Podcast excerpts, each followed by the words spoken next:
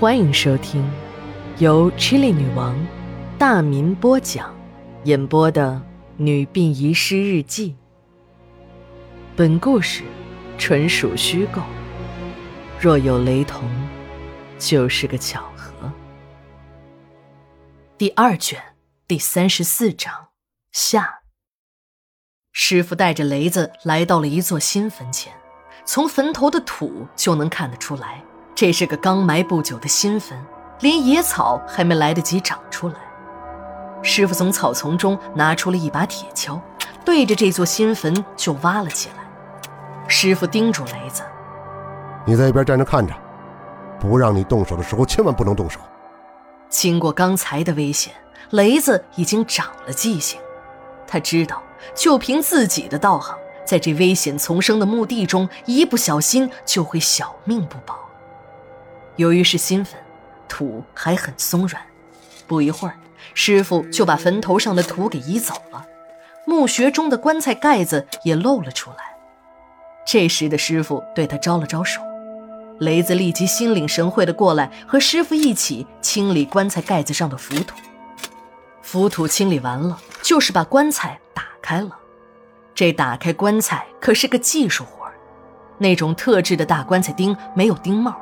也就是说，你根本没有办法用普通的工具把那钉子拔出来。棺材钉的设计目的就是让盗墓的人不能轻易打开棺材。但是道高一尺，魔高一丈，你防盗墓有特制的棺材钉，盗墓的就有专用的撬棍。三下五除二的功夫，这具棺材的盖子就被打开了。雷子虽然很害怕，但还是好奇的往里看。师傅一把推开了他，说：“不要命了！这棺材的盖子刚打开，里面的阴气特别重，一定要放一放后才能上手。你这样贸然就探头去看，万一阴气进了你身体，那阴魂就附上你的身体，你的命也就没了。这跟抓替死鬼差不多。”看着师傅严肃的样子，雷子吐了吐舌头，把头缩了回来。墓地里。阴风阵阵，山间还不时地传来几声狼的叫声。一棵歪脖子树上还落了两只猫头鹰，眼睛中闪着幽蓝的光。雷子不由得浑身打了个冷战，而师傅却蹲在了地上，点着了一支纸烟，伏在地上悠然自得地猛吸着。那烟头的亮点，好似坟墓间偶尔亮起的鬼火，随着师傅嘴巴的抽动，忽明忽暗。大约一支烟的功夫，师傅开始动手了。只听得师傅的嘴里念念有词，但雷子却一个字也没听清。尸体被师傅抱出了棺材，这是一具男尸，年纪也就在二十多岁的样子，面部的皮肤没有什么变化，尸体也没有腐烂，一看就应该是最新下葬的新尸。师徒两个人重新盖好了棺材的盖子。铁锹一阵挥舞后，那个坟头又被恢复了原样。师傅背起那具尸体，雷子紧随其后，向着山上走去。雷子真的很佩服师傅，几十岁的人了，背着一个比自己还要重的年轻人的尸体，步步登高的向山上走，竟然还把自己落下了老远。雷子跟着师傅钻进了一个山洞。这个山洞很深也很暗，师傅像变戏法似的拿出了一只手电筒，雷子在前面引路，两个人就来到了山洞的尽头。这个山洞的尽头是一个石室，石室的中心呢有石桌石椅，石室的一角还有一张石床，看得出来，这个石室应该是人工开凿的，这里还有人生活过，有用过火的痕迹。一角的墙壁已经被熏黑了。师傅把那具尸体放在了石床上，对他说：“这是药王爷以前修行的地方。这个地方的人都把这个山洞叫做药王洞。以前有很多人上这儿来烧香许愿。后来，一个上香的女人在这山洞中被杀，一直也没有找到凶手。”后来还不断有人看见那个已经死去的女人在这个山洞的周围徘徊，还下山到村子里去抓小孩子吃。连续几家的小孩子丢失之后，就再也没有人敢来这个山洞了。由于这个药王洞多年前盛传闹鬼，就连这个山包也很少有人来。雷子被吓得直哆嗦，师傅倒是很轻松。孩子，你不用怕，那个女人就是再凶恶，也不会伤害到你，因为她就是你的师娘。看着雷子很惊讶，师傅又说：“没错，是你的师娘。你的师娘得的病，和你可儿妹妹的病一样，都是先天的毒肾人。那年她怀了孕，非要把孩子生下来。听说药王洞的药王爷灵验，就到这儿来烧香求神。可在这药王洞中却出了意外，被坏人杀死了。”你师娘死的时候，腹中的胎儿已经快五个月了。师傅告诉雷子，从那时起，我就一心的研究中医，还拜了一个老郎中为师。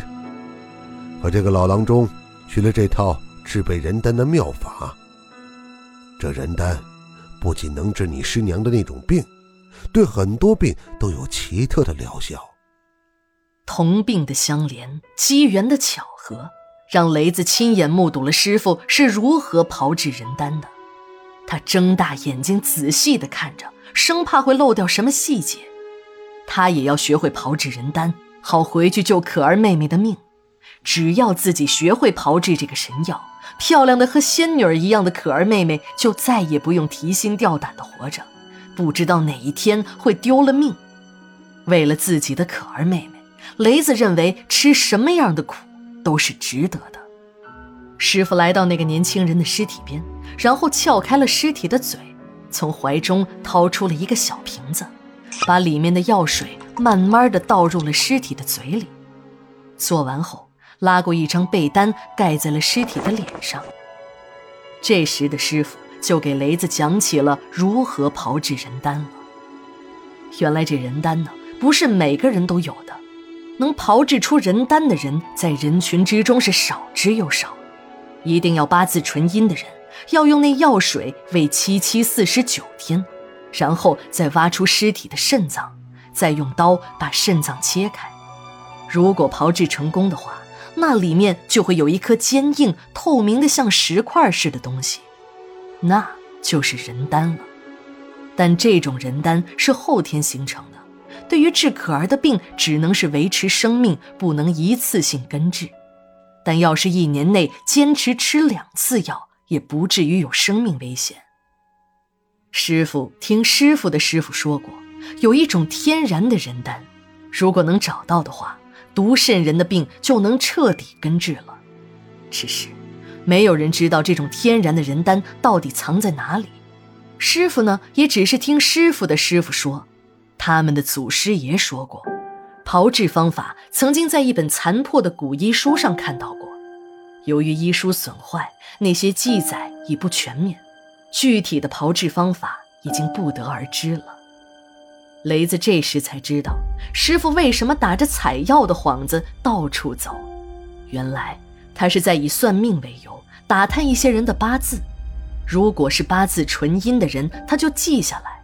等这个人死了之后，再把他的尸体偷偷的挖出来，之后用药水喂尸体七七四十九天，就能炮制出人丹了。也许是命运捉弄，正当雷子用心的和师傅学习如何炮制人丹时，意外悄悄的降临了。一次，师徒俩正在墓地里偷挖尸体，这个人师傅已经关注了他很多年。一听说这个人下了葬，两个人立即前来偷尸了。那一夜，电闪雷鸣，暴雨倾盆。正当师徒两个人把尸体从棺材中抱了出来，刚要离开时，一声炸雷响。雷子发现，这雷正打在了师傅的头上。焦炭似的师傅已经奄奄一息了。师傅在咽下最后一口气之前。把那个炮制人丹用的药水的秘方传授给了雷子。雷子怕让人发现，也背不动师傅的尸体。没有办法，他把师傅的尸体和那具八字纯阴的尸体合葬在了一起，一个人逃出了药王村。几经辗转，这才回到了家。雷子的心里有一个愿望，那就是找到如何炮制天然人丹的方法，那样就可以根治可儿妹妹的病了。他记得师傅的话，这些答案都在一本古医书中。雷子考上了中医学院，又读上了研究生。不久，这所中医学院中就发生了震惊全国的杀人碎尸案。九月二十四日，日记连载，明天继续。